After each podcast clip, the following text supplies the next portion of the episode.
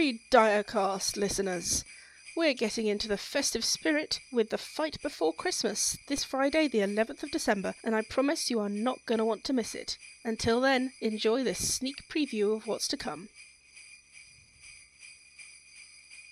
'Twas the night before Christmas, and throughout all the lands lots of people had varied and different plans. Some slept in their beds with their toes curled up tight, some filed into church for half the long night.